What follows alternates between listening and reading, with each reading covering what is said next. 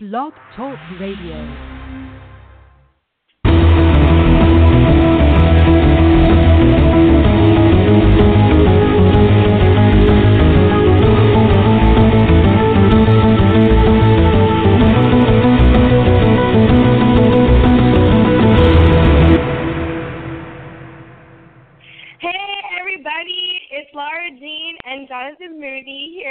Back after uh, we had we took a week off, a week break, right, Jonathan? Yes, we did. Yeah, and, we uh, had a I'm week glad, off. Yeah, I'm glad we did. You know, we had uh, we I needed that week, uh, so uh, but we are back. We're back in action.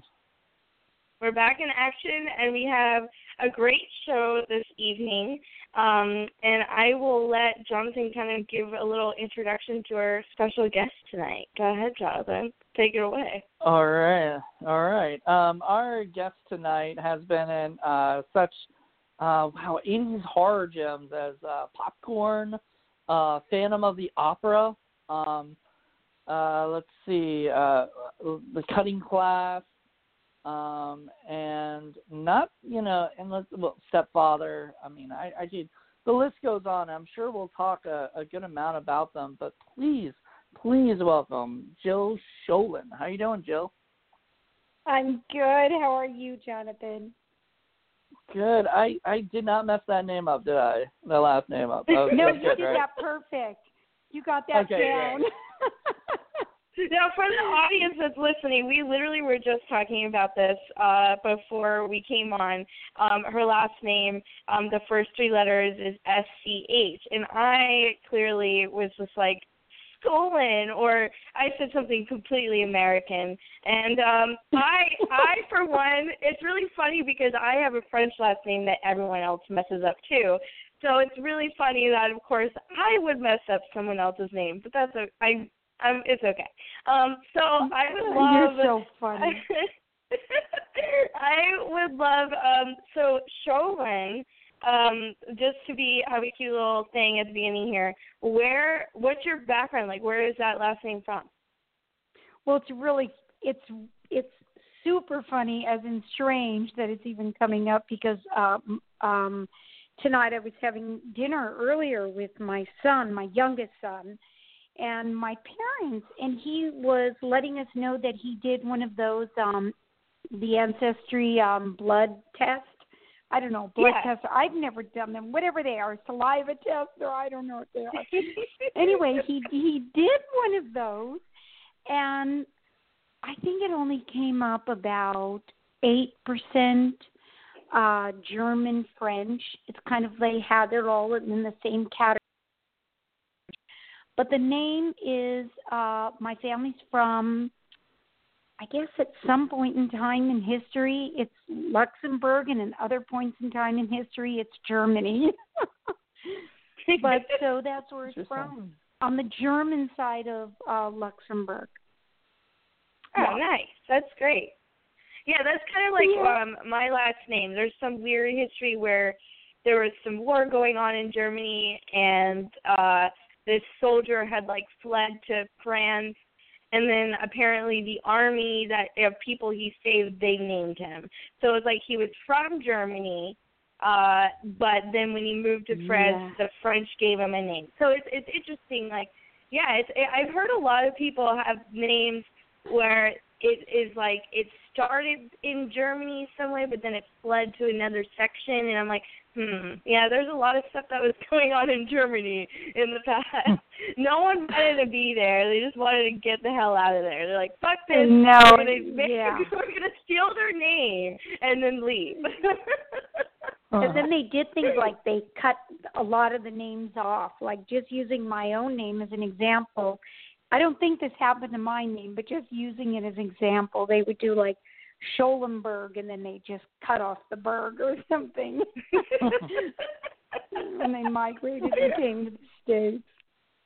Yeah. So anyway, that's where it's from. And a lot of people have pronounced it exactly the way you have, the, the way you did.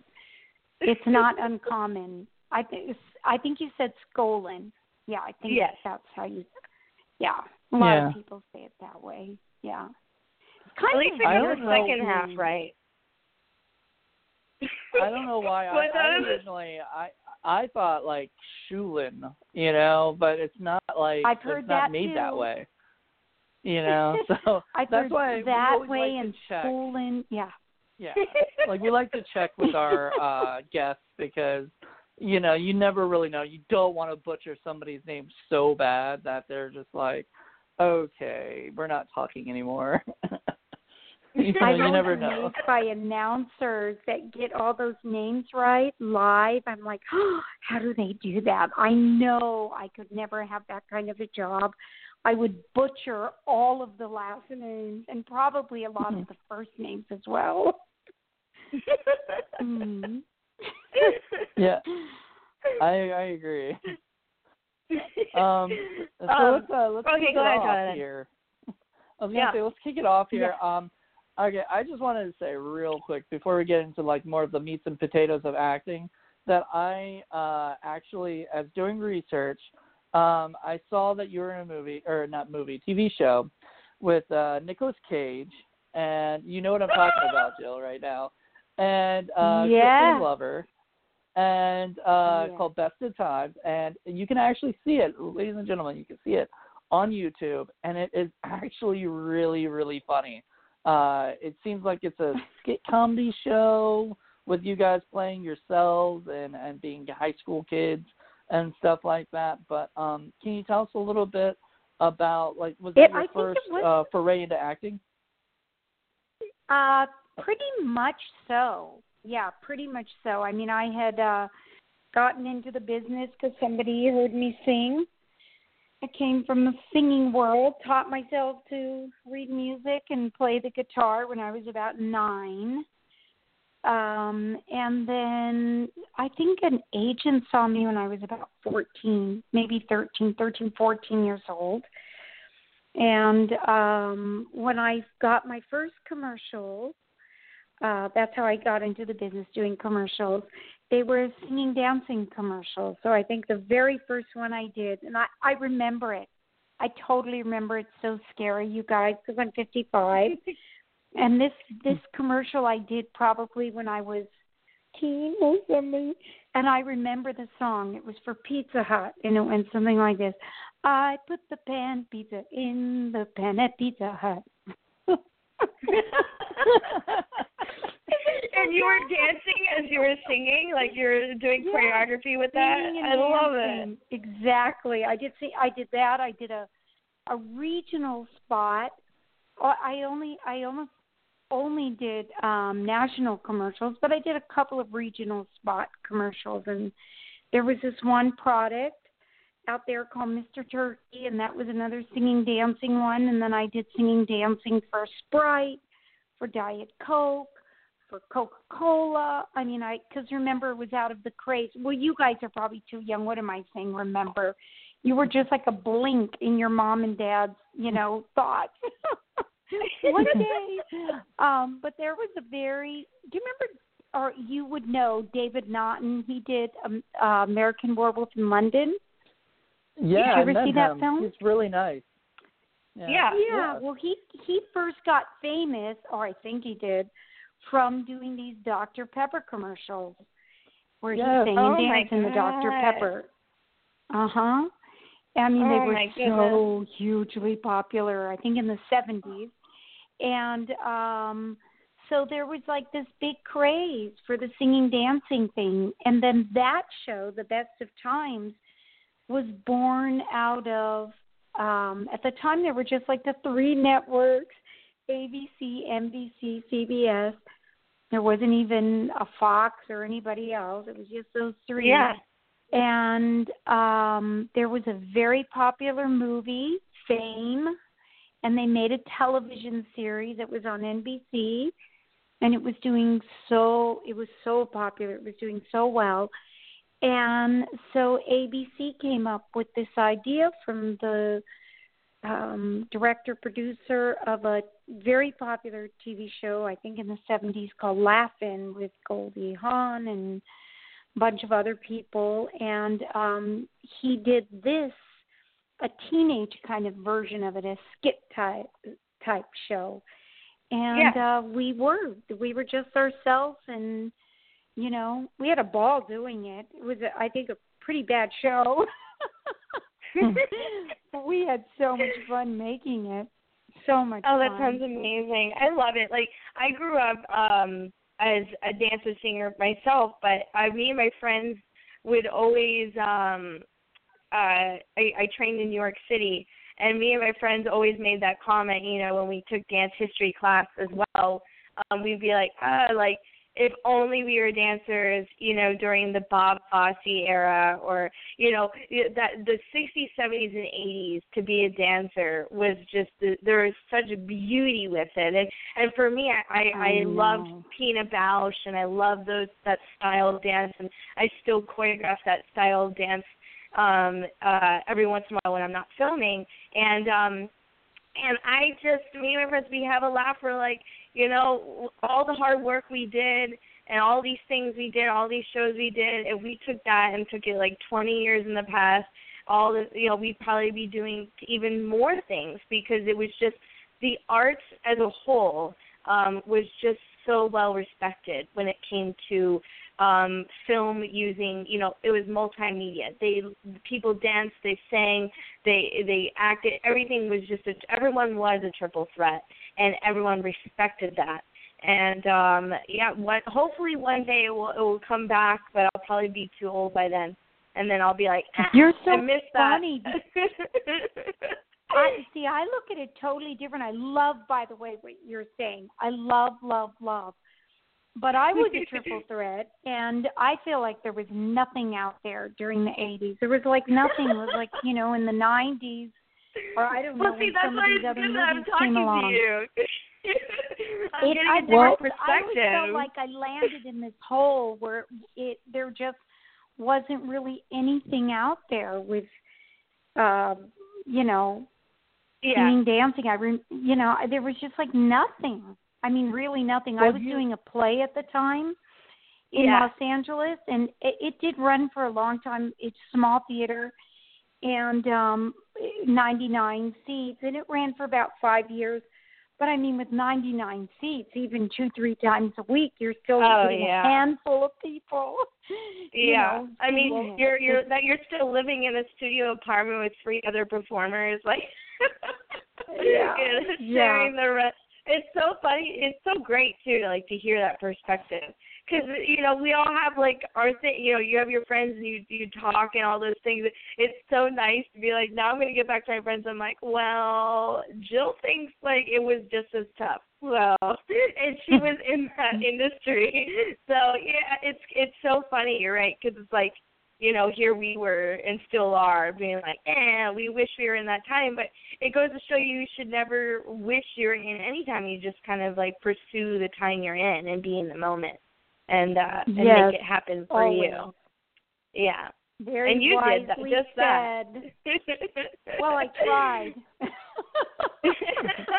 well, no, I no, I, I do gotta, I, I, I do gotta say something though, um, because yeah, yeah I'm sure there there wasn't as much work, um, you know, play, you know, that kind of.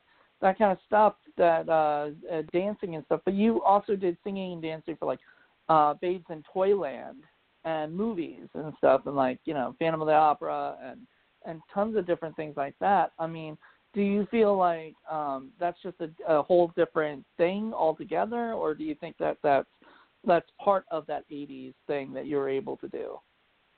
No, I don't. I think that they they were... Um...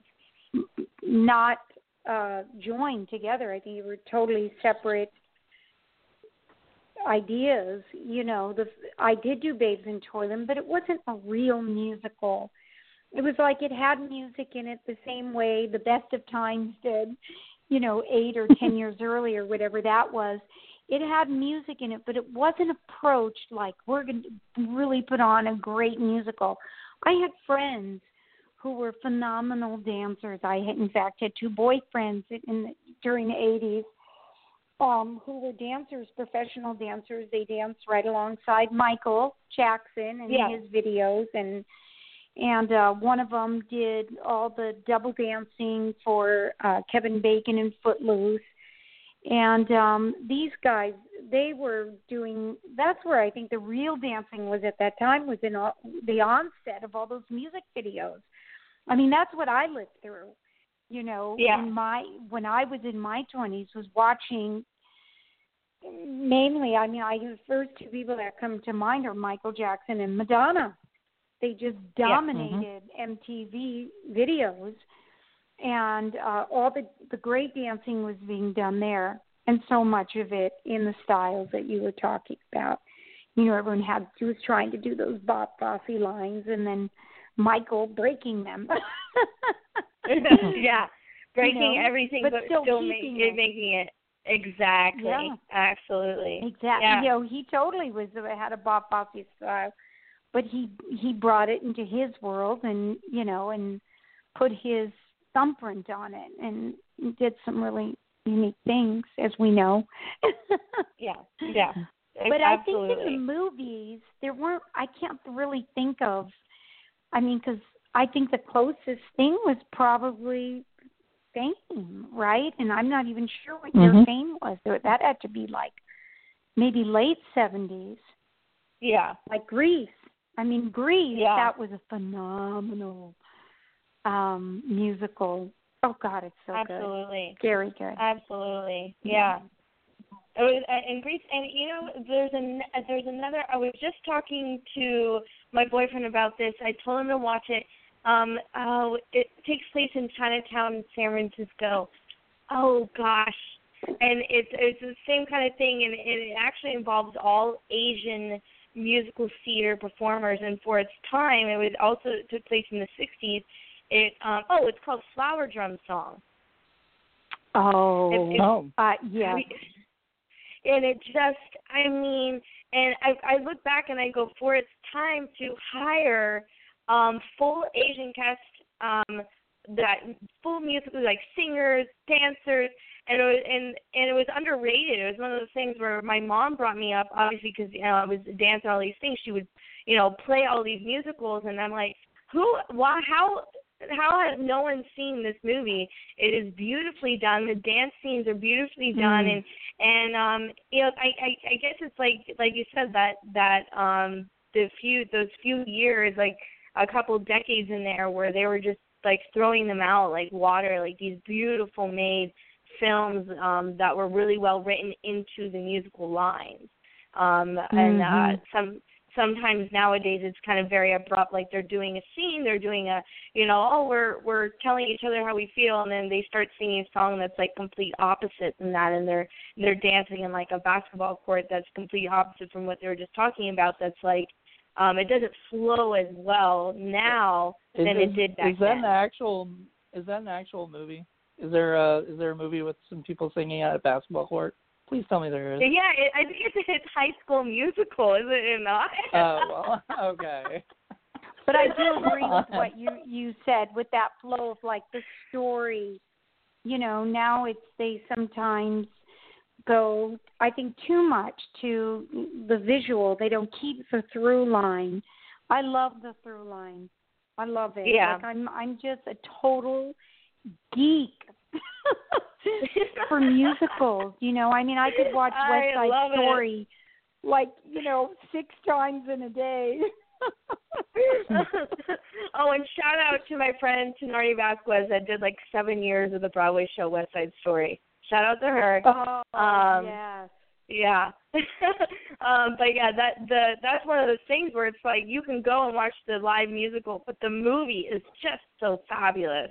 You know, it, it, it's just all those dancers, you know, like Chorus Line, those dance scenes. You know, you don't get dancers like that. Oh, you do, but, like, I don't know why. There's just something about dance dancers in those films that they're, they're putting everything, like every every little feeling. Ah, oh, it's so I great. know. One of my boyfriends, the one I the one I told you about, was in Chorus Line too, in that film as well. He he he played a. Oh, I forget which character he played, but he was one of the main characters. Oh my gosh! I and um, it. it was, oh my gosh! I remember, I was so in awe because I would be in dance class, and I was okay. I was triple. Well, I wouldn't say we use that terminology, triple threat, as someone yeah. that can do all of them. But I, for yeah. me, my best thing that I did was all of them combined, if that makes any yeah. sense. That Absolutely. was like I knew how to tie those together for one character who had an emotional story to tell. That was right. like my strength. But I was I I could never get in. I saw you um, on a video with your dancing, Laura, and oh. you're so good. I could never do that kind of thing. I mean, I could would beg, but I just couldn't do it. You know, I just couldn't didn't have those that skill level, and I didn't start. You know, when I was young, and you really, I think, need to start. You have to be so extraordinarily talented in dance yeah. um, to start later and to get to yeah. a certain level. But the ones, the kids that start really young, they just get it in their body so early. They have that muscle memory, and their their body just knows how to do it. But I used to love to be in dance class with all the great dancers, all these people that were doing all of this stuff. And I would be in them and be bad just to be around them. You know? I feel like that's definitely something I would do. Yeah, like you just want to be around, you know, it's like it's like positive, good energy people. You know, it just brings you up. Like, like I don't belong here, but I'm not going to say I belong. I'm just I do belong here. Like, I'm going to walk yeah. into that room. Yes, it's, it's, you know, you you know you know what it's like when you go across the floor. You know, you have the piece and you've done, the choreographer's given you X amount, and then you basically perform it right there on the spot. And it's like, yeah. some people are so good at getting everything. It's like one or two times and they have it down. Me, I'm yeah. just getting it at the end of class, the whole thing.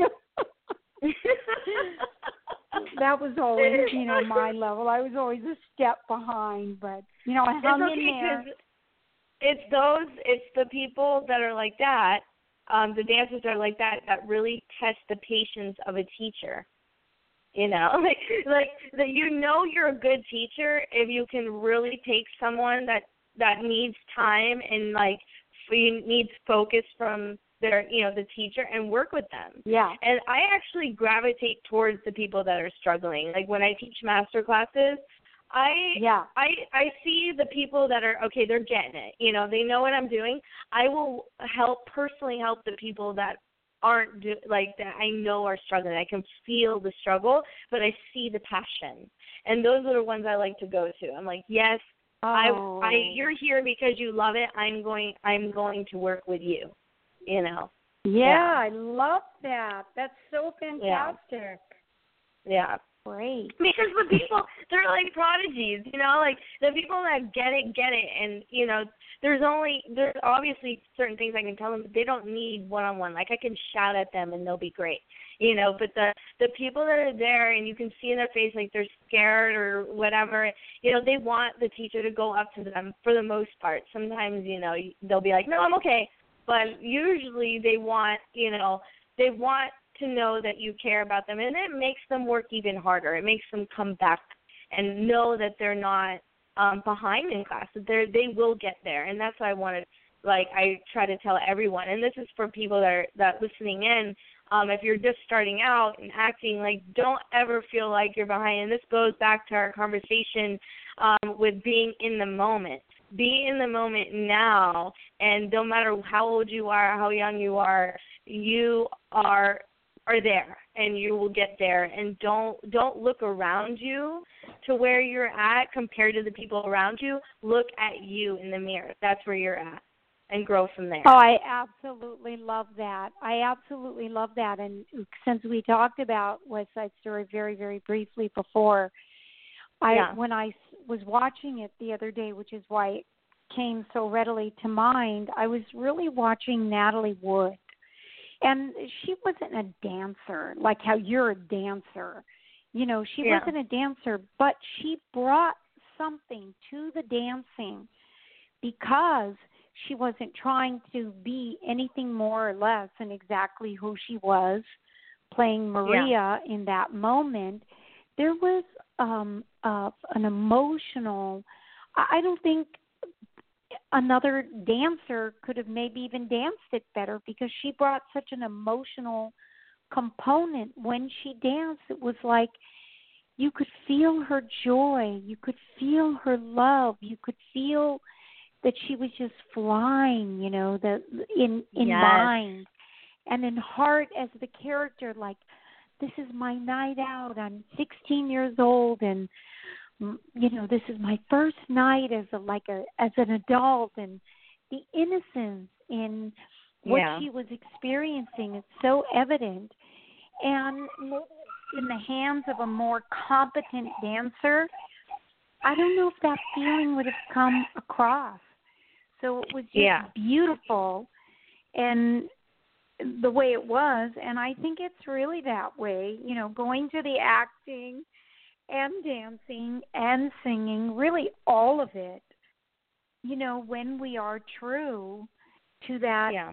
voice inside of us, that unique voice that is just where it's at in any given moment, I think that's the golden ticket. Exactly. Exactly. It just, it just comes every, like you said, it becomes part of you. It becomes, you are the character. It becomes you, where it doesn't matter at the end of the day what everyone else can do. It matters that that character is doing that in that moment. And, yeah, uh, and if it yeah. doesn't make people feel, I mean, it, then what's yeah. the point? I mean, I listen to a exactly. lot of singers, and they have right. these amazing vocal gymnastic skills, and I'm like, okay, now now what does that have to do with the story you're telling? Yeah, why absolutely. are you singing this song? You may as well just do scales to show me how you're absolutely. and and that's the difference. Exactly that. And I'm I've been so big on that. I completely agree with you. It's, it's one of those things where I I go to a show and I I get so itched sometimes when I. I'm like, ah, I just want you to put more into that. Like, there there comes a time when you can do something um, just because you felt like, oh, yeah, I'm good at this, so this is going to be the thing I'm, go- I'm good at. And, uh, you know, it doesn't matter if it's the arts or if it's, um, uh, you know, science. I know someone, like, he's just always been good at programming. So he's like, I'm just going to do programming for the rest of my life. But he, he, there's no, like, excitement over it. There's no, he doesn't do, he just does what he needs to do, you know, to get the paycheck, and that's it. There's no um, effort, el- you know, further than that, because there isn't that mm-hmm. heart, that passion to it. And that's with performing is anything. It's exactly that. It, I always get so frustrated when I see a performer and I know that they, or in my mind I'm like, ah, like I know someone or even myself that I would love to have that role, to put everything into it and see someone not doing the same. And that, that is something yeah. that, um, yeah, I, I definitely agree with you on gravitating towards the feeling of knowing that someone at least gave their all into that. Well, it's interesting yeah. because with acting, um, I think people are afraid, and rightly so, they're just handling it incorrectly, of yeah. if they put everything into it, they're afraid it will look like overacting or too much or too big.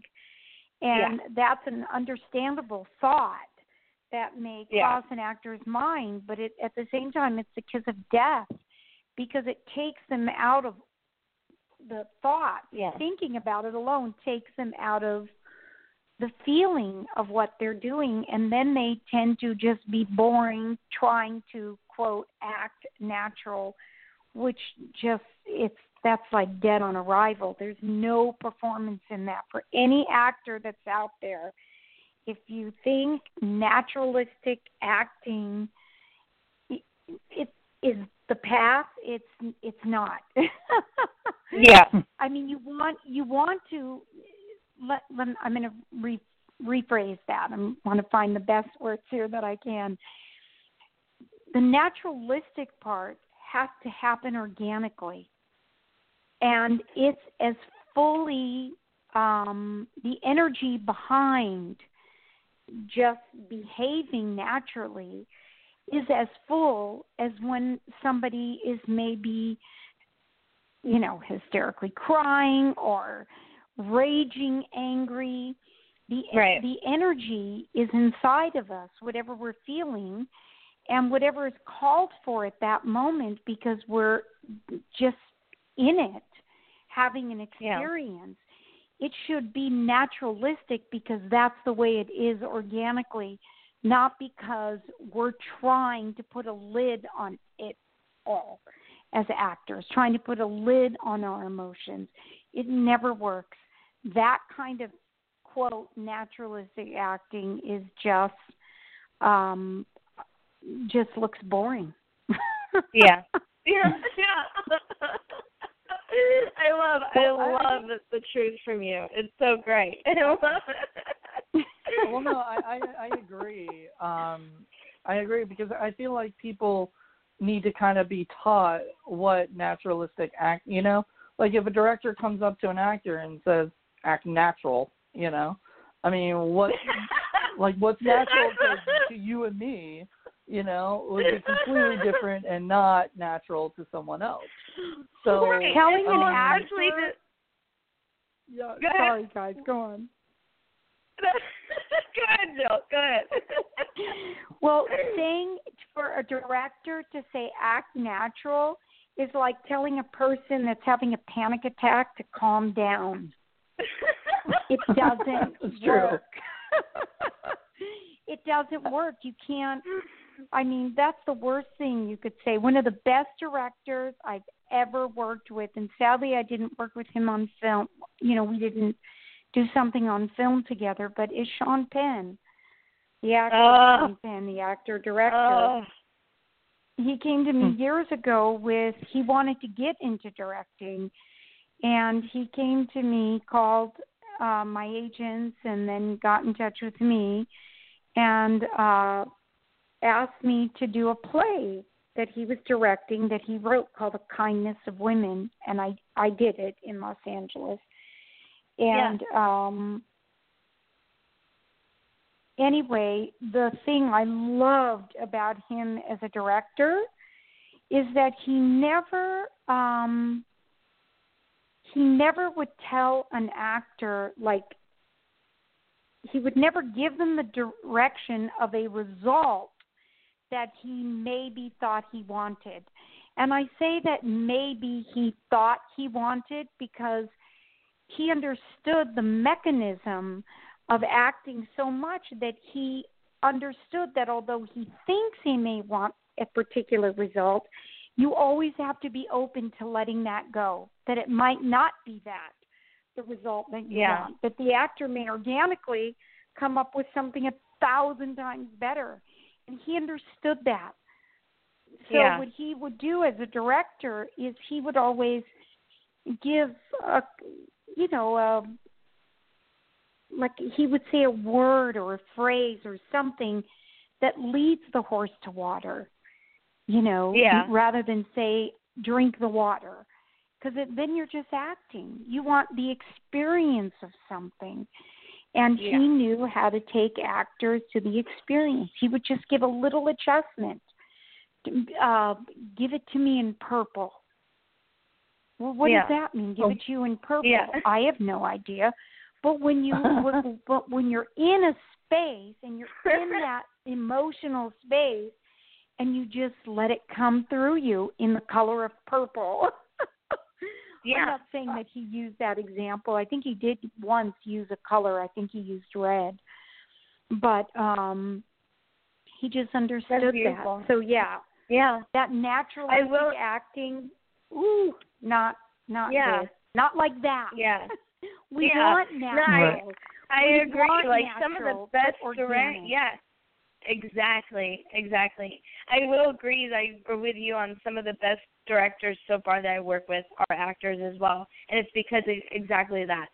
They just kind, they understand how how to get you there, um, or not even the how to get you there, but they understand what, what you need in the process. Um, and, uh, yeah, it's, it's, and it's beautiful what comes out of that. And it, and it's a, re, it's a different sort of respect because they have been on the other side, and or they have trained fully on the other side. And um, yeah, it's uh, uh, it it is an interesting process to go from a director that has have had a you know acting you know either a career or they just love acting, they take themselves a class, versus a director that just directs that has never taken a class in their life. But usually nowadays, at least with my generation, and um, I, I know Jonathan has acted before as well too, um, is a lot of them are, a lot of directors now, a female director of mine, um, she has done both. She lo- She's directing, but she takes herself to class because she knows she needs to know that process um, to be able to mm-hmm. talk to her actors properly and to understand them. And it helps. It definitely helps.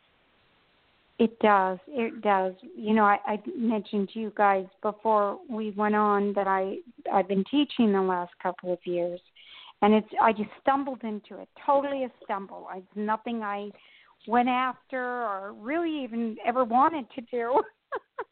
It just it happened from my mentors, the people that I studied with, the, the man in particular, who's just brilliant, um, but Um, he and his wife, his wife took over after he passed, and he passed six years ago, and then she passed two years ago, and so I kind of bridged their school for a while to keep it alive for the last two years, and um, it's been a wonderful experience working with actors and being able to, you know, lead them there, take them to that water and watch them find that place that they didn't know they had in them. They just didn't Absolutely. even know that they were capable of that. It's yeah. just so beautiful to get them there. And you're absolutely right, Laura. It's instinctual um, yeah.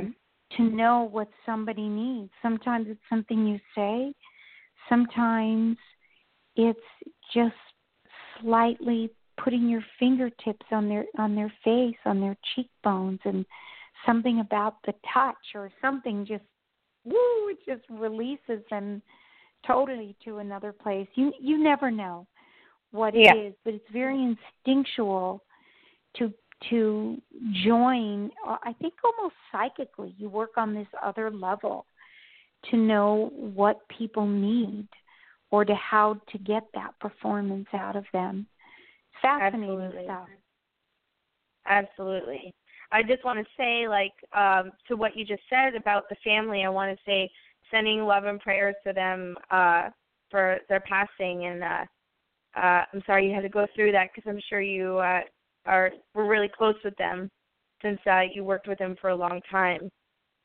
Um, I was. But they wrote that musical I told you that I did for five years. Oh, wow. They wow. wrote. They wrote that musical. In fact, it's we're doing it again. It's being done again.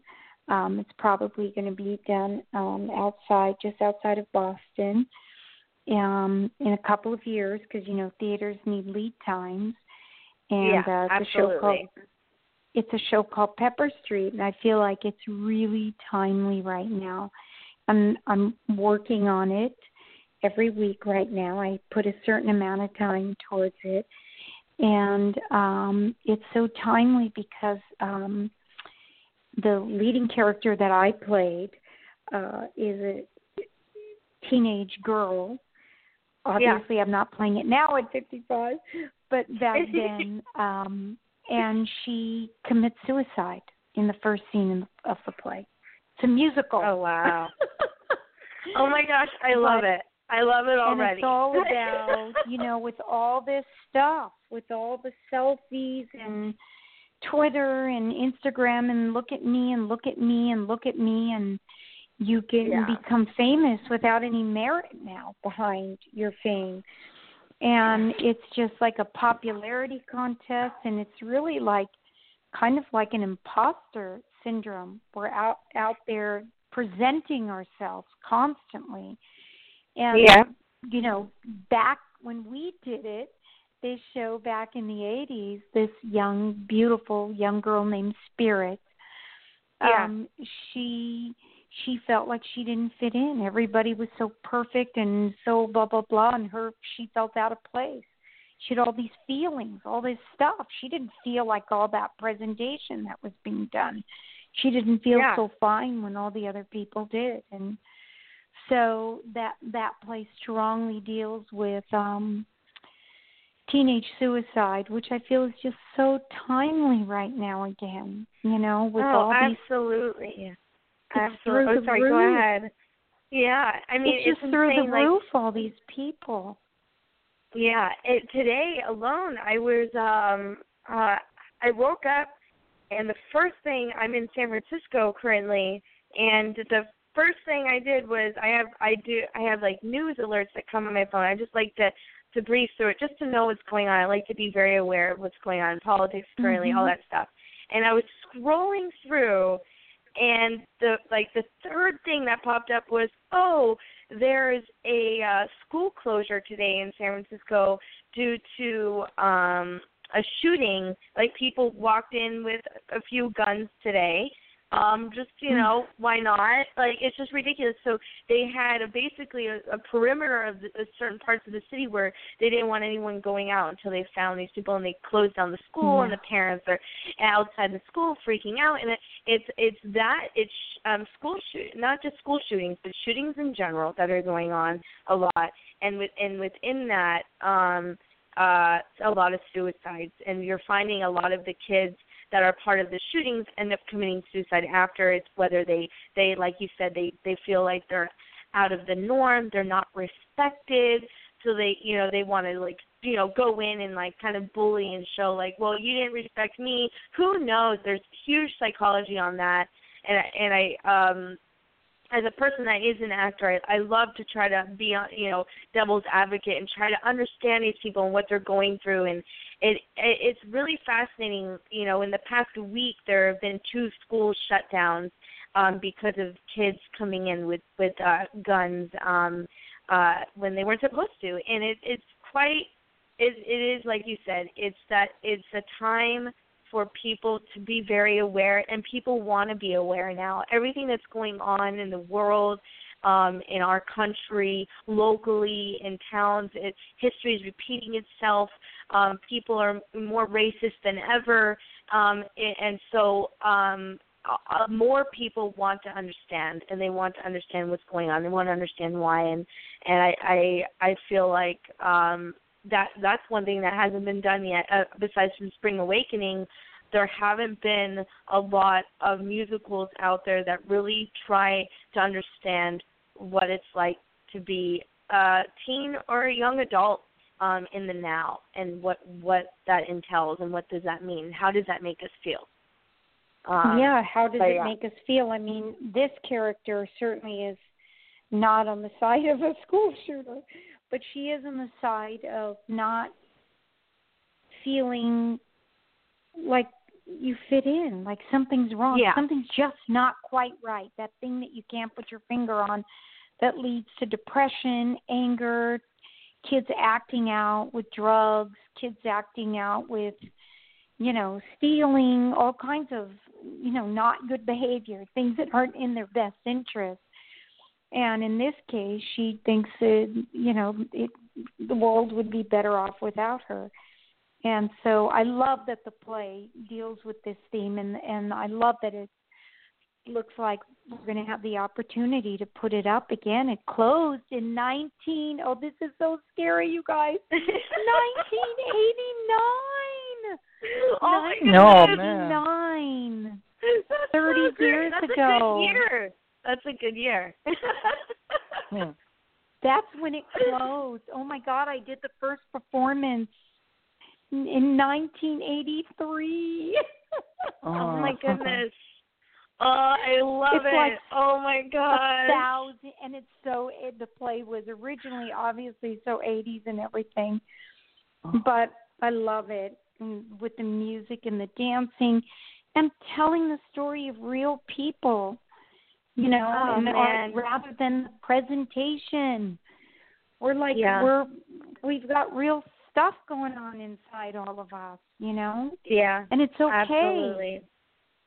Absolutely. And it's okay to to cry, and it's okay to say our feelings, and when we're not feeling so perfect and wonderful, and, you know, it's yeah. okay to talk about it. Yeah, you know? absolutely.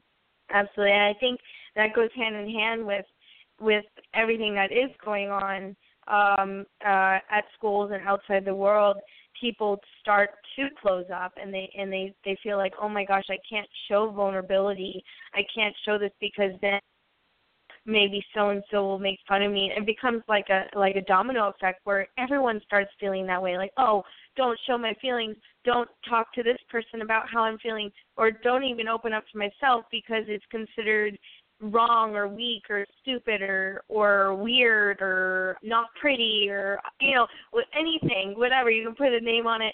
Um, and it, it's a domino effect, and I think that's happening with our society now, is everyone feels like, oh my gosh, I don't I don't know if I can open up to, you know, this my best friend or or, you know, my boyfriend or my significant other because I don't know how they'll feel or whatever. And um, yeah. we're also scared, and we need these um, the the arts to show that it's okay, and um, that it's it's it's okay you're, to be vulnerable and to open up and to be um, uh, accepting of others' feelings as well, and that, that they're not going to hate on you, that they'll love you even more for opening up, and we've forgotten that. And then um, so this sounds like an amazing, amazing, amazing musical, and we, let, let us know, keep us updated, and me and Jonathan will have to like fly out and see it or something.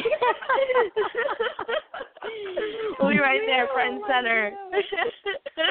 It's so fun. Oh, that's great.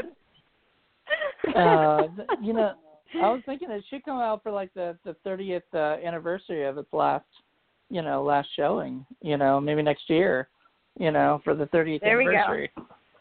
There you go. Well, we're getting it ready. We're thinking it won't be ready to until like twenty twenty or twenty twenty-one. It takes a long time to get these things right, you know. The yeah. yeah. It's always about the nuance. You can always throw anything up. yeah.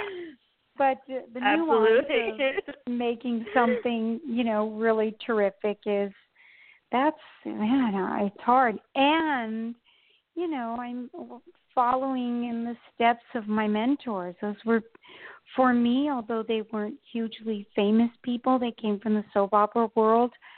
Uh, their shoes were nevertheless giants to me. You know, I looked up yeah. to them in every possible way. And um, so, yeah, that's a, another component, and we'll just take it one day at a time, and, you know, hopefully I'll be letting you know that it's opening. Yeah, that would be great. Oh, my God, I'm so excited. I just oh, so funny. So well, I'm glad you're having a good time on our show.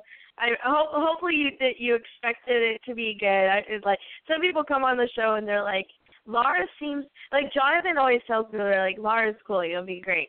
Because um, Jonathan is the quiet one, and I'm the one that's like all over the place and um, being loud. And I think it's it's perfect. It makes for like a perfect two, because he actually comes up with amazing good questions, and I'll come up with great questions, but I just love to dive in and, and get everything going. So I'm glad you're having a good time, and I will say, like, um, every – and time has passed so so much. It's almost been an hour already. This is insane. Um, oh, my gosh. I know. But you have, I think within everything, what is so great about our interview with you is we nailed everything that we wanted to talk about as far as, it, I, I, I can go back, but it's just, as you know, um, you know, actors, the feeling behind everything, Um, you know, how to be comfortable, all these things, details, and with it, it was beautiful because you brought your experience into the answers of a lot of questions I had. Um, so it's I, I just love when that happens, because I, I hate when, you know, you have to, like, stop, ask a question, stop, ask a question. I love it when it's more of, like, let's just have fun Organic. and um, get to know you. And, it's yes, like like like actors should be. Very organic. Exactly. Well, we hope so. I love it. Well, you know, I, I know, like, because yes. because Jill, you have um you have like done a lot of interviews on, like, you can find a ton of interviews on YouTube. Um, are there any like um movies that people don't talk about that you think like um like nobody? Because I'm sure everybody asks you about The Stepfather, and everybody asks you about mm-hmm. The Cutting Class and Popcorn and all the amazing movies you've done.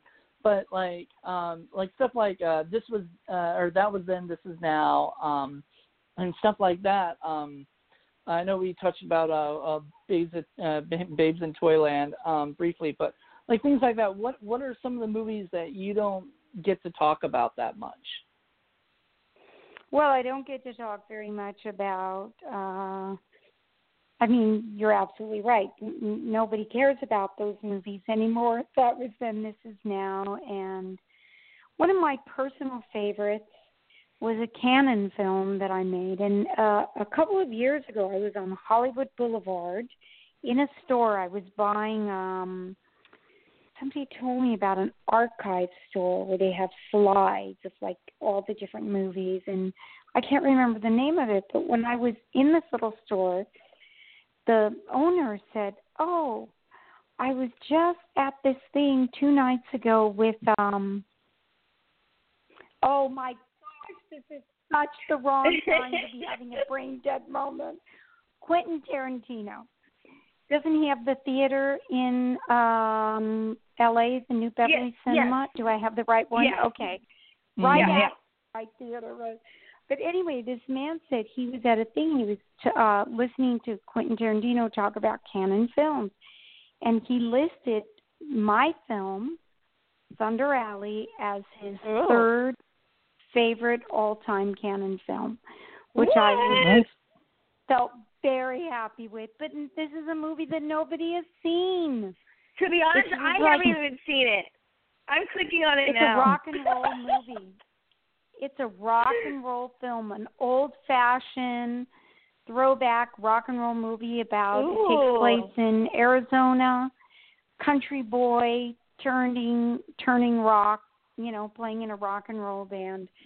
And um, it's, I love making that movie. I just absolutely loved it. But nobody has seen it. You know, it's one well, of those I'm ones that just it. kind of... you can tell me if you can find it. It's so hard to find because I think it came out on V H S. Like, I think oh. it was, it got a release. I think it got a release. And then it came out on V H S or... I don't know, it was probably on early H B O or Showtime back when those started. And then that's it. It went, fell off into obscurity. I It doesn't exist on D V D. I don't think it ever came out even on a laser disc. I mean, I think V H S is it. Oh, okay. Well, I'm going to have to, like, do some sort of post. I'm sure someone out there has it. Someone will be like, yes, Laura, I have the V H S to Thunder Alley, and I will send it to you. So I and the director of that movie, I always found this interesting. The um, director of Thunder Alley wrote the remake of The Stepfather. Oh wow! Oh wow! Isn't that a funny little coincidence? Yeah. I, that that's crazy. I mean, I'm sure when he was doing it, he he like knew, you know, like like oh, I, I worked with Jill on, you know, or like he remembered that, you know, and it was like oh, you know, sure. get a chance to rewatch it and uh, and because uh, I'm I would hope he'd rewatch it, you know, before he would uh, remake, you know, rewrite yeah. it. But uh, I love you know, how Jonathan and I like like we're starting to have the same responses. Like, did you? We were both like, yeah, we're like oh, oh wow. wow. Well, oh, that might be really boring. Well, it's funny because we did do um, on. I have a. I had another podcast that I'm no longer doing myself, but hopefully in September or something, uh, one of the the producer will um, take over as the the new host of it. It's called Hollywood Boulevard Podcast. Um, and we were we did a whole thing on Cannon, Um, we talked about Cannon stuff, but like, I mean, there's so many movies that Cannon did that uh, Thunder Alley was not even brought up, I don't think. Uh, I, oh, like, see, I'm now we think that's a shame. It is a shame. I, now I wanna, like, I'm going to find this film. I'm looking it up right no, now. I'm going to find it. I like I liked that, and I didn't really particularly um, like the way that was in This Is Now turned out, and that was a shame, but I loved the character I played in that film. I loved that. It was the only time I think I got to play the bad girl, you know. Ooh. No. So I enjoyed yeah. that, and I'm trying to think what else. Oh, I saw on, um, I was channel surfing DirecTV, and I see Billionaire Boys Club. They came out, oh. there's a new movie on DirecTV of Billionaire Boys Club, and I did the T V, the miniseries yeah. of it back in the eighties. Yeah. So. You know, there's so many I mean, remakes happening. So many. I know, and there's nothing that makes a person feel older besides looking in the mirror and seeing the wrinkles. For my generation, wrinkles? It definitely makes me feel because Spider-Man. Spider-Man was remade. They're remaking it again, I think. And I'm like, really? Oh, I remember Tobey Maguire. To me, that's uh. what, that's who I think of. I think of Tobey Maguire, and I can't believe that many times it's been made. But this, that's kind of scary if we really think about it. Like, we're not coming up with new things. I mean, we're yeah. not going to the no. source anymore. And it's Agreed. so important. I mean, you take, like, a brilliant – I've watched so many times, and I, I couldn't count it. I will continue to watch it hundreds of more times, and that's the film Terms of Endearment. I mean, this is a, such a simple story, a story of a mother and a daughter. You know, the daughter gets cancer. There, there's not much to the to the plot. You know, the mother falls in love with the man, the single man that lives next door.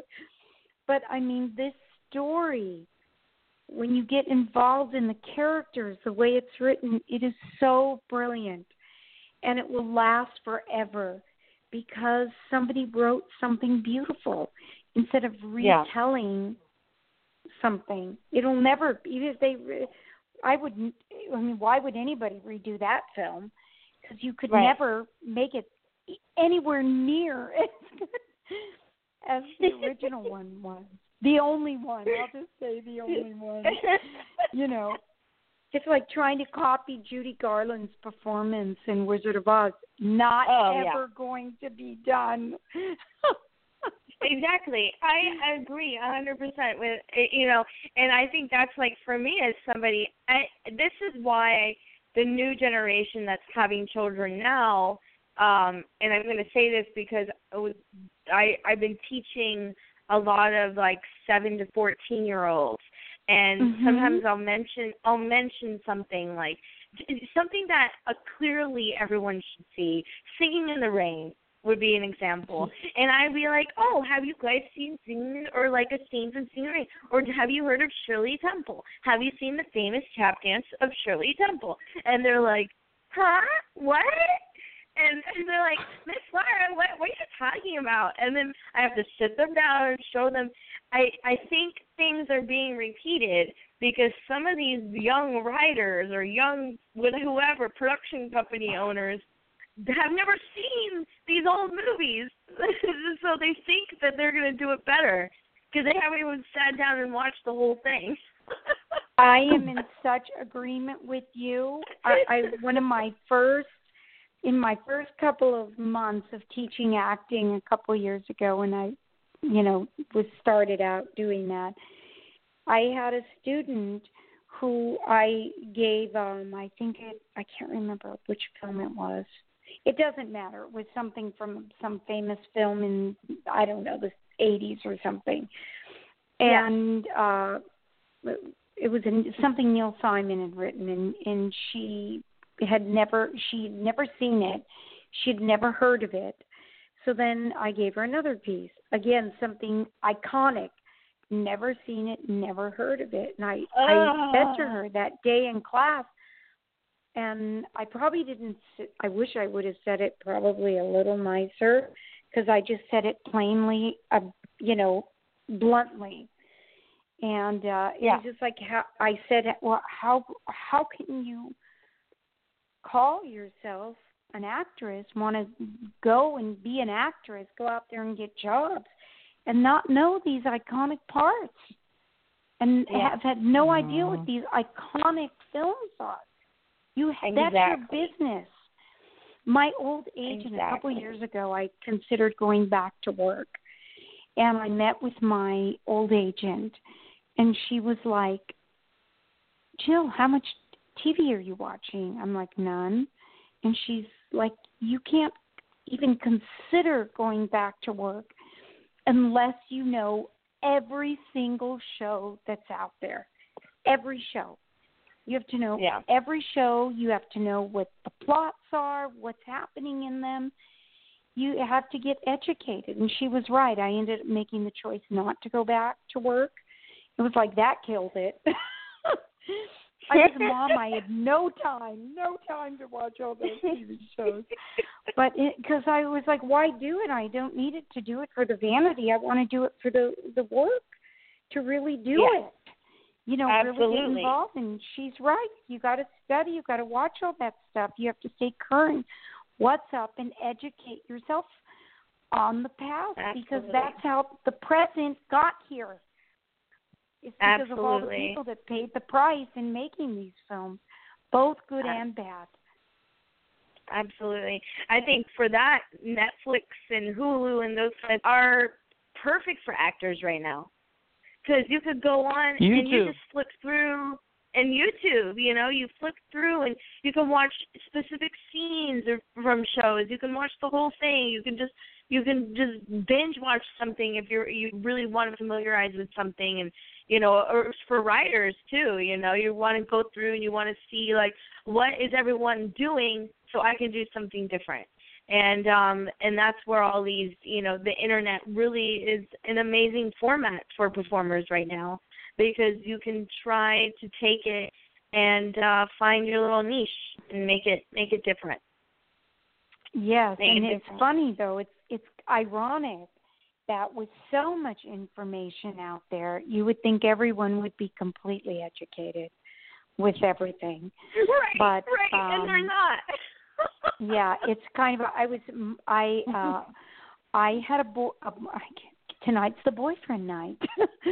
I had a boyfriend uh, for a couple of years. In the last ten years, actually, it was more than ten years ago. But the last person that was in my life, and he um, passed away. But he was a prolific oh, bass player. I mean, he played on so many uh, records and soundtracks, just absolutely brilliant, brilliant musician. And we used to love to have these philosophical talks about yeah.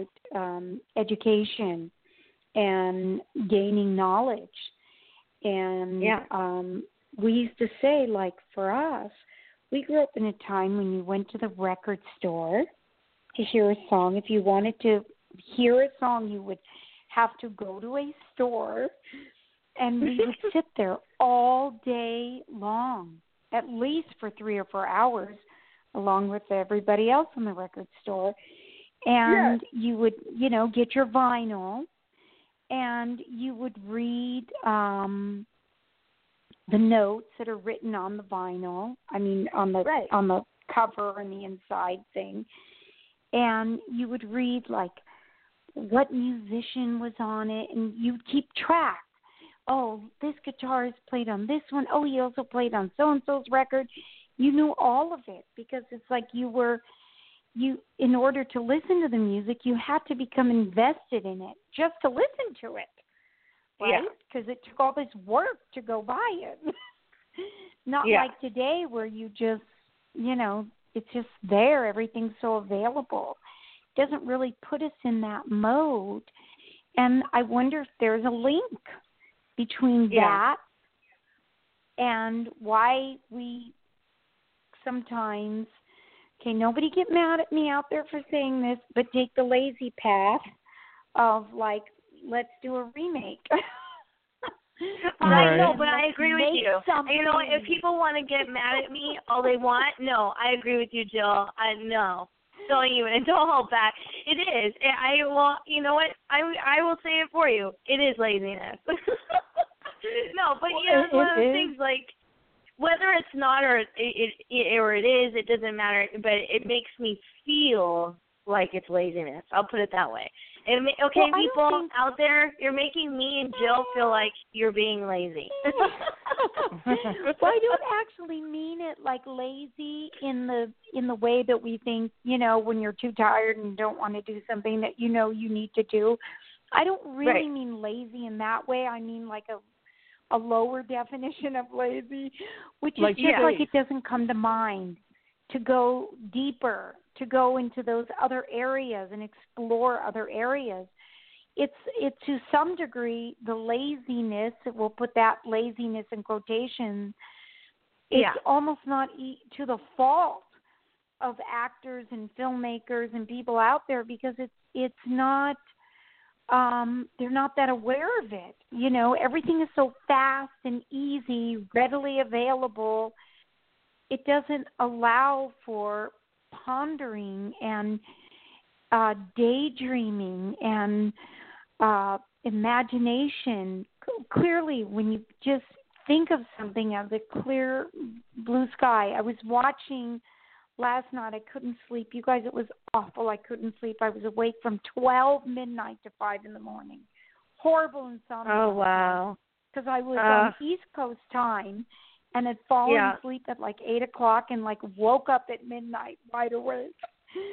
Anyway, I watched, oh La, La Land. Yeah. I watched La La Land again when I couldn't sleep last night. I was like, that they thought up that first scene, watching the choreography, how the camera is so working constantly with the choreography, is working, the camera's working with the music, the choreography, the acting, everything simultaneously.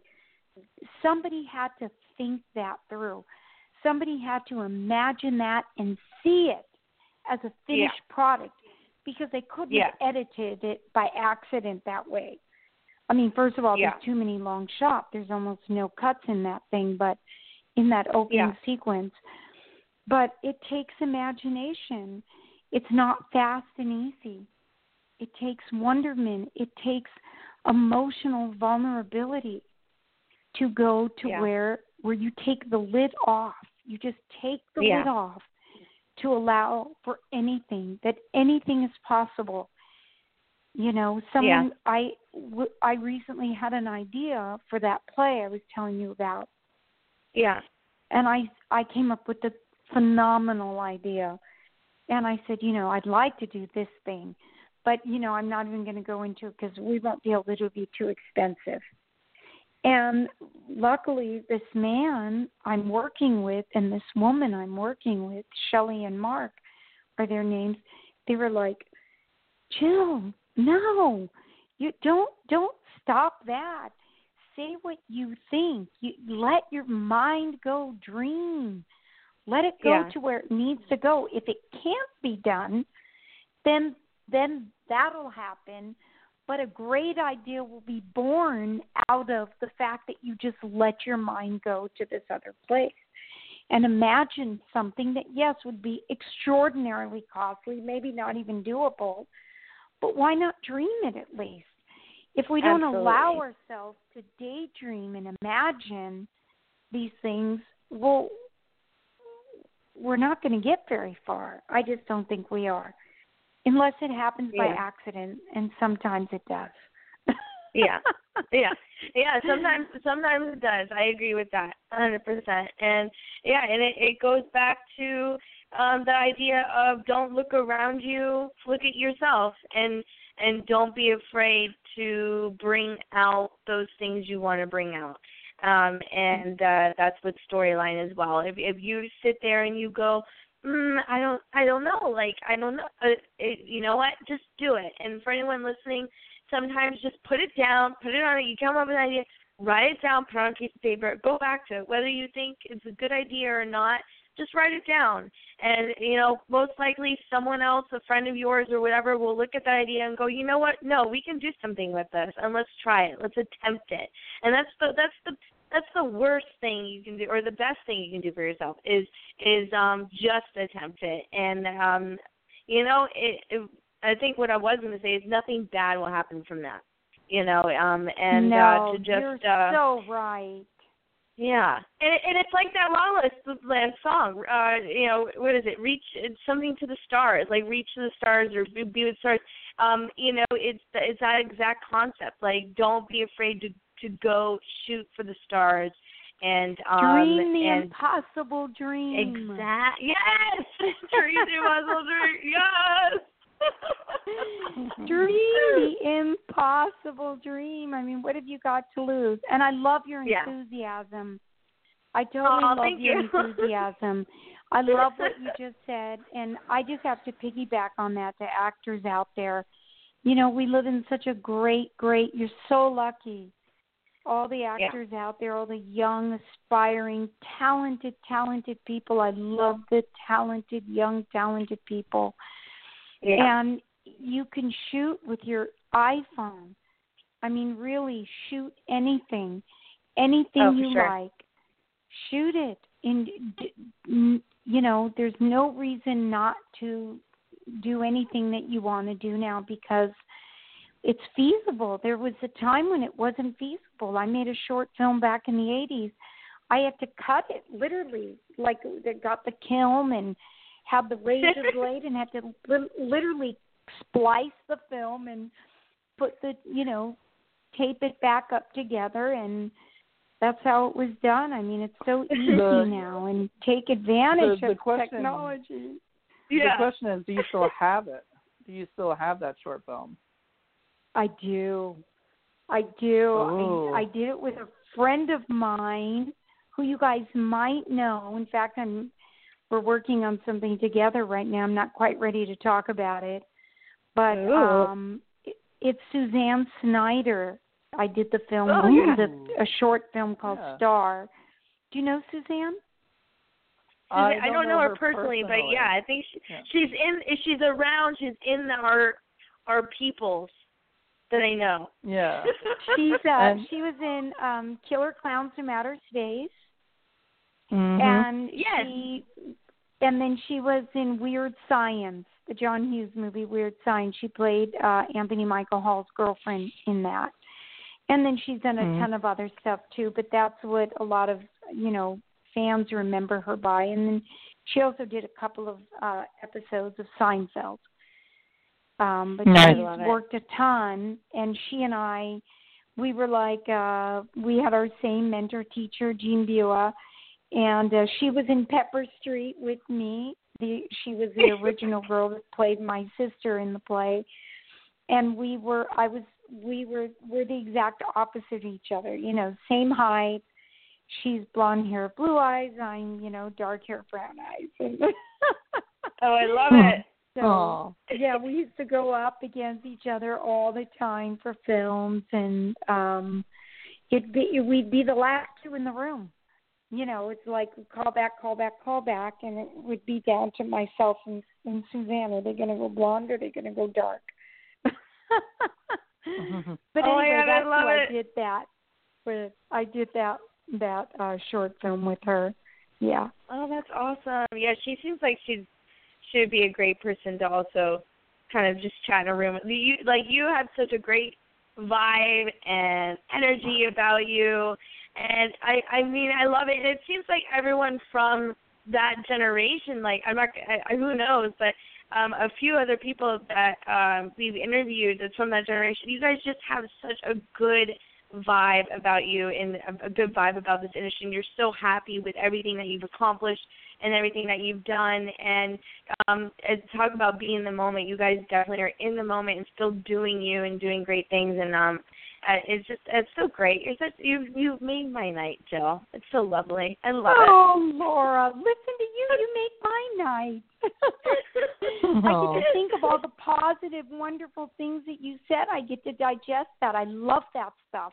I eat it up oh, alive. Thank you. Oh, thank you. Me too. I love it. I love it. I could talk like that all day. Sometimes people are me like, too. Okay, yeah, we get it, Laura. I, I this isn't does our, talk na- like it's in our nature. I know. It's in our nature. Like we want to be, we want to bring peace and love. Man, yeah. I was a hippie in my past life. Like, you were born too late. I was a little bit, but you know what? I'm gonna be in the moment, and I'm gonna bring it back. I'm gonna bring the peace and love back now. Yes, I was the same way. And when I was in, you know, doing all my stuff, I was like, I just was born too late. If I was born a few years earlier, and and then I was like, God, if it just, if I would have been just a little bit younger, I would. Then it would have. It it all came back. Like to me, it all came back with Moulin Rouge and all of those films, you know, musicals. And oh, stuff. Yeah. Absolutely, yeah. yeah. And yeah. for me, it's like I'm in that in-between, too. It's like, or if I was, yeah, if I was a little bit earlier, a little bit later. Um, but um, it's one of those things, you know, I'm, I'm in my I'm in my twenties now, so eventually, eventually it will get, I'll get something. I'll have some fun with it. And uh, bring back those lovely musicals. I do. I do. Um, I was, uh, I did six months of Lion King, and then uh, a friend of mine passed away, and I ended up going on tour with Sesame Street and puppeteering as Elmo as a singer-dancer with them um, for a while. Oh I have a big, oh, I have a big like past fun. before before film, but yeah, it was a great great life, and I got my bachelor's degree in film and the- in theater, I mean, and I double majored in film, so I had the musical theater and and dance and then film background. And then I went, um, I'm doing all, yeah, I had a big touring life. And then I was like, oh, I'll do film though. Why not? So I'm hoping, I right now I'm like, well, I want to write a short musical for myself just to have fun and see what happens. Yeah. So, um, that's awesome. Yeah. Do it. Yeah. Yeah. Bring it, bring it back. Bring it back. Do it. Do it. I'll have to bring you on. I'll be like special guest, Jill. Oh, she's gonna so sing. oh. But yeah, if you haven't seen Flower Drum Song, watch it because it will make it, it's again, it will give you that positive, loving vibes and uh, make yeah. you smile. So yeah, for anyone out there oh. who hasn't seen it, Flower Drum Song, especially if you're from San Francisco, Flower Drum Song. Every scene was shot in the street and clubs and nightlife in San Francisco, and it, it's beautiful. Beautiful. Oh, it sounds like yeah. I remember it. I've never seen yeah? it, though. Oh, see, I've never seen it. It's one of those. And I will say, though, um, Jill, I have found your movie. I actually sent both of you a message. I have found your movie, the um, the Thunder Alley, and for everyone out there, if you want to buy it to watch it, you can buy it on D V D on vintage shack dot com or, or it's on rare d v d s dot biz, and you can buy it there, too. So the movie is very wow. rare. That's a good thing. So they must have well, made copies, though. I'm tilting yeah. right now. Um, they must have made copies from um, the V H S. The V H S. From the V H S. I actually oh, for sure. have... I have D V D copies of it, too, um, because every time I did a movie, back before they had D V Ds yeah. and back before they had LaserDisc, I would always put it in my contract that they would have to give me uh, three-quarter inch um, professional-size tapes of the movies. So I, oh, wow. a couple years ago, I went and took my all my three-quarter inch Move. I have them all, I think, pretty much on three-quarter inch, and um, tra- had them all transferred to D V D. So I do have D V D copies of, I think, pretty much all of them, Babes in Toyland, and because mm-hmm. that one you can't find on D V D either. You can stream oh, really? it. Weird. It's. I don't think it was ever released on D V D. I have the V H S though of Babes in Toyland. The I v- will say, yeah, Babes in Toyland. Yeah, it was my favorite movie with my me and my sister. We'll watch it together, my older sister. And every time we went to my grandmother's house, she would put Babes in Toyland for the holidays. She would put Babes in Toyland on. We always had to watch it, like, all the time. Oh, so I have that so V H S still. I know, it's so cute. And it's just one of those memories that those are the sweet memories, you know, sitting down with your grandmother and your sister, and like the smell of pie in the kitchen, who knows. Uh, my grandmother was Portuguese, so it's probably fish, fish in the kitchen. And then uh, um, and then we were watching Babes in Toyland. But, you know, what's funny is when I watched it, I was so young, I had no idea that it was Keanu Reeves. You know what I mean? Like, and then I oh, see Keanu so Reeves older, funny. And I'm like, I that was Keanu. Like, I found out, I think, when I was in high school that Keanu Reeves was the guy in Babes in Toyland. And I was, someone, I think a girlfriend had told me that. And I was like, no way. And I, like, went home and I played it. I was like, no way. There's Keanu Reeves. Yeah, it was crazy. It was crazy. Oh, it sounded like Ted, like a, a female Ted right there. No way. No, that's funny. You know, it cracks uh, me up when I do the horror conventions, and, you know, people always ask, you know, for a picture from Stepfather or Popcorn. Those are usually the ones that they do. Not everyone, but I'll get the people, you know, they'll be so into horror, and then they go, they go, but do you have anything for Babes in Toyland? Which just cracks me up, because it's like the total antithesis of the horror genre, you know. Yeah. Uh, just, I, I, uh, or the other one they asked me about is Little House, Little House on the Prairie. Oh, yeah. Just, oh, my God. You know. That's funny. Um, I, I knew a girl. I'm not going to say her name because she would probably go crazy uh, if she heard this. But there was an actress I know that was at a horror convention uh, last year, and um, she was on Hannah Montana. And so I kind of yeah. mentioned something to her, and she was like, shh, shh, don't let any of the horror people know I was on Hannah Montana. Apparently, oh God, that's so people funny. Get... Uh, it's, it's pretty funny because, I mean, like, honestly, Disney or um, or Nickelodeon or any, any kind of thing like that, um, you know, kid stuff or whatever that has nothing to do with horror, unless it's like, Are You Afraid of the Dark? Um, they don't want, you know, they don't want people knowing because they they want to go there for the horror stuff, I guess, you know. But it is great yeah. that That's you're funny. Able, like, yeah. Hopefully you I, you have. Because me, I'm the exact opposite. Oh, go ahead. John. Oh, I. Would you ask Jonathan? Well, I just said, do you have like, did you have any pictures from Babes in Toyland? I do. I do. Okay. I do. I do. I have a lot from on set, and for some reason I was camera happy then. So, oh, oh, whenever I was on movies, I would always make an agreement to, to, you know, get a fair amount of stills from the shoots. But I have a lot of personal uh, photographs from that shoot that it bring. I mean, that was it was just we had a fun time. That was a yeah. fun movie to make. I mean, we were in that Germany, like and it. we were in the, the Bavarian studios, and, you know, like a whole block on the back lot was a little town. It was so much oh. fun, and driving those cars, and it was, I mean, I mean, that's, that was our work. It was oh, a ball. Like we had it. so much fun.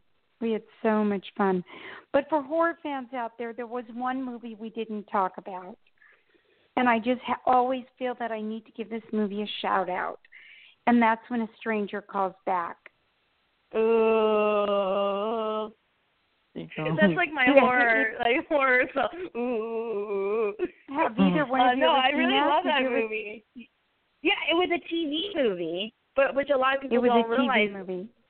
Yeah. Yeah.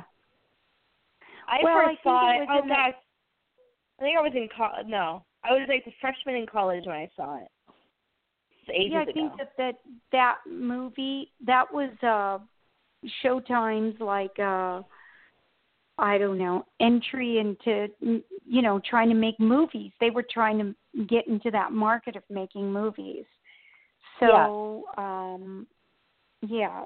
so that's how it ended up being called a T V movie, because it just aired on Showtime, but it was original yeah. content, you know. And yeah. um, I, I just really enjoyed making that film. I don't know why that one. I mean, I do know why. Just I loved making. I loved playing that part. I just found that girl complicated and and quiet.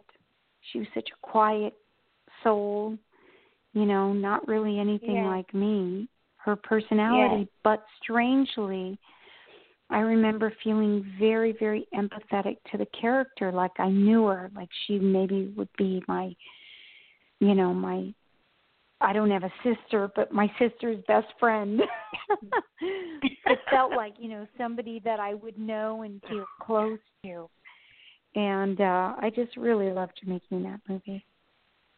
And that's not often talked about, going back to that question you asked a while back, Jonathan. Yeah. I, I think I saw yeah. like I think I saw a uh, interview with you where you did mention that one, because I think that was kind of the thing, like where you're just like, yeah, people don't talk about that as much. And uh, what a lot of people might not know, um, I don't know if you know this, Jill, I'm sure you do, um, hmm. but uh, When a Stranger Calls Back was actually riff-tracked, you know, uh, like uh, Mystery Science Theater three thousand kind of thing. So it's on Amazon Prime if people want to see the original movie, but they also have the riff tracks version. So you can hear them kind of poke fun of it, like in a nice, you know, they don't they don't ever do anything mean and mean spirited or anything, but you know, it's just lampooning what what they see or whatever. And um, I didn't get I a chance to to watch that. that. Yeah, you did. Yeah. Know that? I think I do, did hear that like a couple years, maybe two years ago or something. I don't remember. I listen to my voice. I, I'm like losing my voice, huh? Because I'm, I just can't break out of that East Coast time. I'm like, it feels like it's four in the morning. Wait, where where are um, you right now? I'm in San Diego. I'm in Rancho Santa oh. Fe right now. Yeah, oh. but I leave. I get yeah. up. I get up on Friday mornings and go to L A to work on that show I talked about. So oh, yeah. all, nearly every Friday I get up at five thirty in the morning and I'm on the six thirty train to L A there to work are. all day, and then I, I get come back here at night. I at live least in both it's the places. Train and you're not what? in traffic. That's why I take the train. I can't I can't handle the traffic. The traffic no. I don't believe in suicide. However, I think the traffic could drive anybody to want to go over a bridge. it's like it's sometimes like, when I'm driving in L A, I wish it was a video game in the sense of you can just make a route out of any direction. Like I'm sitting in traffic and I'm like, hmm, I wish I can just drive off the highway and make it down to like another level. And just go one hundred twenty to where I need to go, cross right? paths, go through kind of like a Grand Theft Auto thing, and then stop right in front, get parking right in front, which never happens, and walk right in. I will always be on time, but I can't do that. It, I love your idea. I think it's a great idea. Um, and I'm in total agreement with you. I mean, I cannot. There's, I've had... such awful experiences driving back and forth with, you know, like a truck almost like hitting me in the rain, like killing me. And um, no accident, but avoided one, you know, scary stuff. And then being stuck in traffic for five hours. I can't take yeah. it. I end up, I get like all panicky. I end up having pulling off the freeway and like crying just to release the tension. oh. I am not a good traffic person. I love um, the train. I love the train. I bring my computer oh, me too. on there and just oh, do that's my so work. Oh, stop it. Oh my gosh! I know what I'm gonna be like at fifty now. Because I, I do that now. I'm like an old like dude. I'm sitting here. And I have I have an old dial phone, and then I have a record player. I mean, I think these are just things that I just love. I love just I wanted a flip phone recently, but Verizon wouldn't give me one. They're like, we don't. Oh, you're so funny. You, they're like, we want. We're not going to give you a flip phone. I was like, no, I need to be old school. Oh, my God. I remember when I had a phone and no one had a phone. No one. I felt like I was one of the first people to have a phone. And they used did to you have, have one of those? Like, um, did you have the one, the old like, uh, was it the the like walkie-talkie like looking one? Yeah, yeah, the, brick, like, the gray the brick. Original ones were like bricks. And then I think before you like walked around with them, really, yeah. The first place we kind of had our cell phones, they hardwired them into the cars.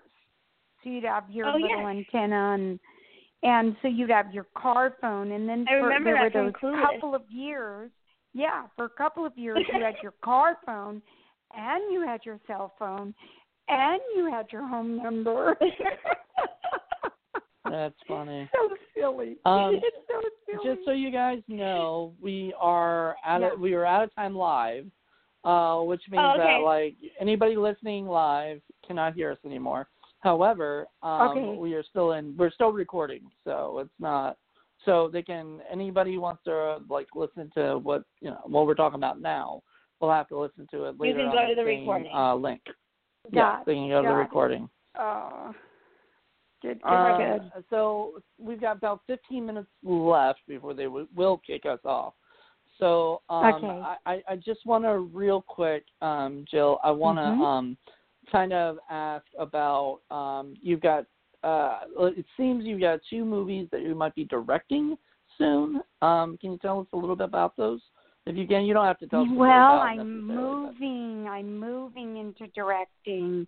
And, um, you know, I'm always cautious to talk about these things because, you know, movies are not like making a record. If you want to make a record, you make your record. It's not like it's not going to happen if you're doing it. But a movie, you can work on a project, work on a script, take it so far along, and then the whole thing falls apart, and it never right. gets mm-hmm. made. So I'm I'm shy to say, yes, I'm directing a film. I'm set to direct a film. And um, next year, it should be next year because it's being shot in Minnesota and it's not going to be shot in the wintertime. It needs to be nice. shot somewhere between April yeah. and September. Yeah, I was in Minneapolis once during the winter. And I will no, say... Man. I I love how they have the overpasses that um you know you can go through during the winter so you don't die. And I was I was uh, rehearsing for Sesame Street at the time, and I was like, hey, Cass, I won't go with you in the overpass because I'm cool. I'm gonna go to Panera and then like walk to the theater in the freezing cold. Four degrees in Minneapolis. I walked like three steps and I was like, oh God, I need a cab. I almost died. I didn't know I cold know. until I was in Minneapolis, and I go, okay. Like I've been, I've been to Chicago, but Minneapolis is cold. It's cold. It's really cold. So we, and it's based on a true story. Oh wow! And that took place in eighteen ninety-seven. So uh, we have to get that part of the story right, and it can't be in the winter. So that's yeah the right. main reason, or one of the main reasons. There's three main reasons it has to wait until next year, but um yeah. so that's that. It's called Howard Lake, and I'm really looking forward to it. I really hope it happens. You know, I was always um on set, and all the years I made movies, I always paid a lot of attention to that part of things. You know, I like putting movies together. I like uh, just the whole concept of it. I like thinking what, how the camera sees it. It's got one eye, where human beings have two eyes. So it's a different yeah. point of view. I, I like pictures. I like thinking of a movie making like as a picture, and then what is the old-fashioned term that's never used anymore? A motion picture. Now we say films, we say movie. But what it is, I say it's flick. a... You flick? You I, say I, flick? Say, I, I, I say flicks, yeah. You know, like, uh, yeah. But mainly well, because my company is called Sick Flick, so... yeah, uh, yeah, that's what I... Yeah, but I mean, it all goes back to the initial idea of like a picture that is in motion. If the picture just keeps moving, it's a motion picture. So I know mm-hmm. that sounds so elementary and dumb, but we sometimes don't break it down and think of it that way. So I like the pictures. I feel like you should yeah. be able to tell the whole story without any dialogue based on the yeah. pictures. So then when you, once you start adding the words and then you start and add the music, you add these other elements, then you're just taking it to a whole nother level. But the picture should tell the story, you know? Yeah. Mm, yeah. Absolutely. I love that. Oh, my gosh. Uh, I love it. I can't. Can't even. You're so cute. I love it. Oh, my God. um, so, uh, uh, Jill, how can people, like, uh, reach out to you on social media? Well, I'm just. I need to apologize for how bad I am at it. Don't worry, um, I am I too. Facebook, don't worry. You know, I have my personal Facebook page, and that really is filled up to the full five thousand. But I have the professional page too. Sometimes you have to do a little harder search for it because uh, the personal one is the one that tends, I think, to come up on the Googling. And then I do have Instagram and Twitter. I'm really trying to use them more, but that still means like once a month. I'm really bad. I'm going to get good, though. You're going to be so surprised. We're going to talk in a year, and you're going to be like, Jill, you did it. You got it. Goals. Yeah. Hashtag goals. Yeah, because you have to add that hashtag. Oh, when yeah, when right. you start using hashtag Jill, then we know you've made it. You passed Let's over to the, the other side.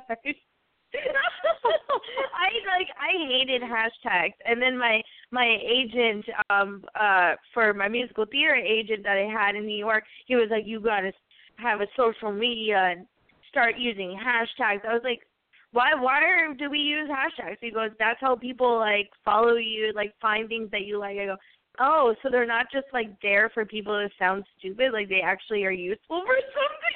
You know, like, I would always make fun of it. Like, me and my friends, like, backstage would be like, hashtag feeling good. Hashtag need a cup of water.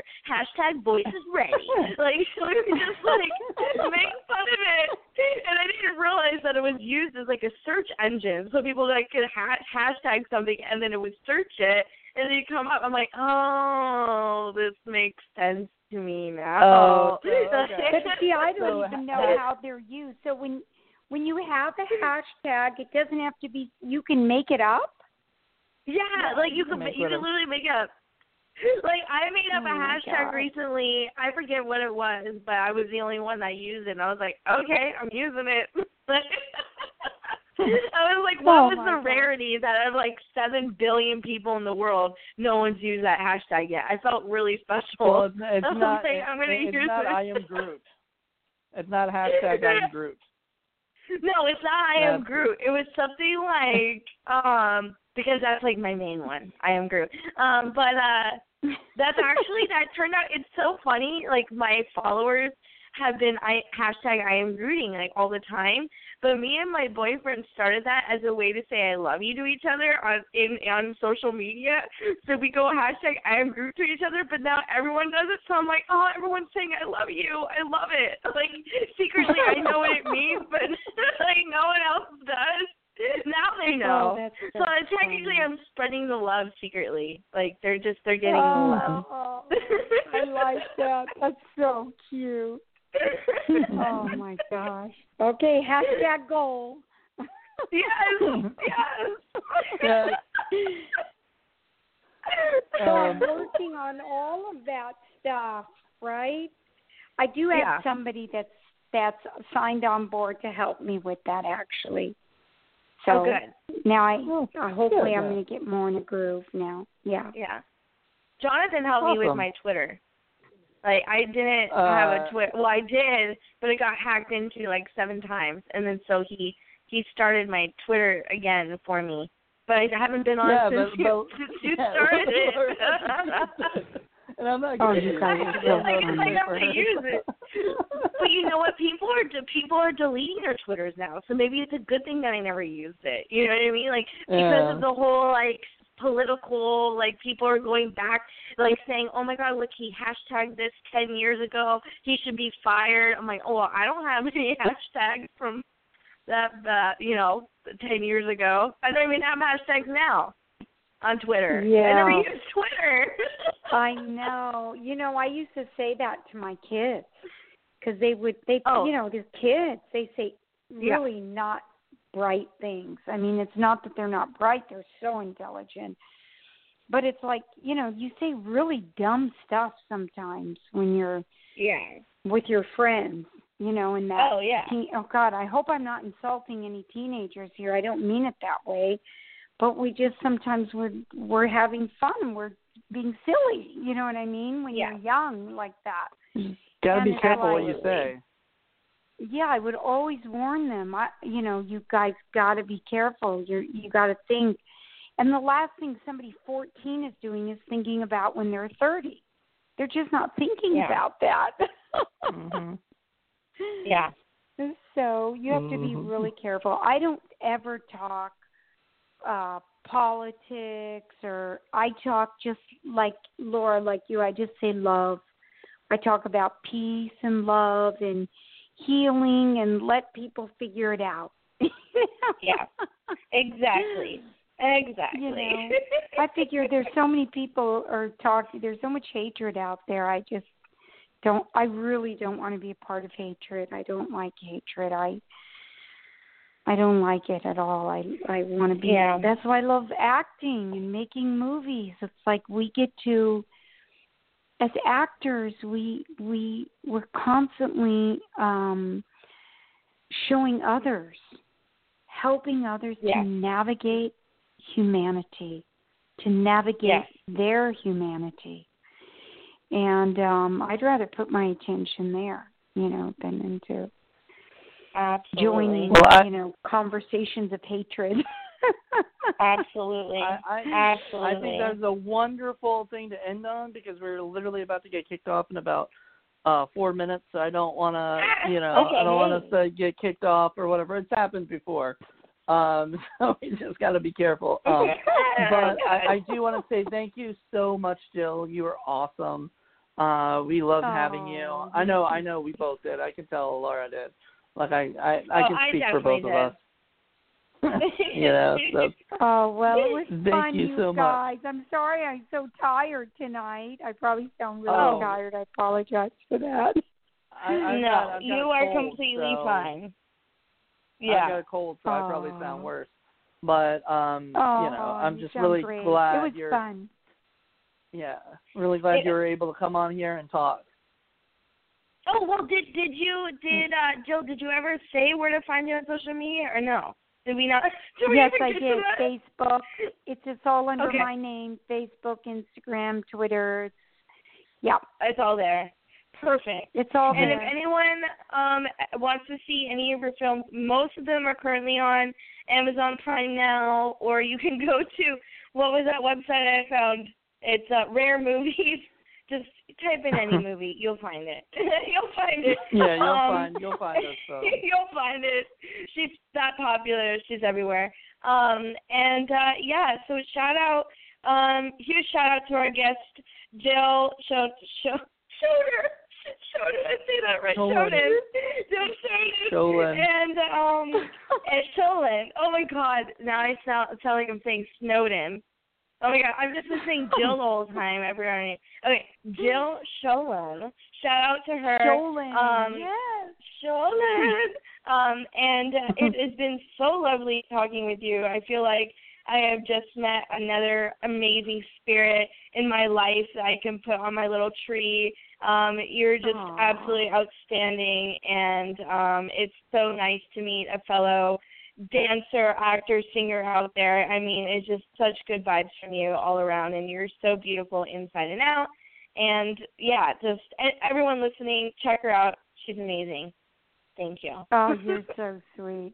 It was great talking to you guys. Yeah, it was. All right, well, thank th- you so much. Thank you so much. All right, okay, have bye. a great night, everybody. Bye-bye. You too. Bye. Bye. Bye.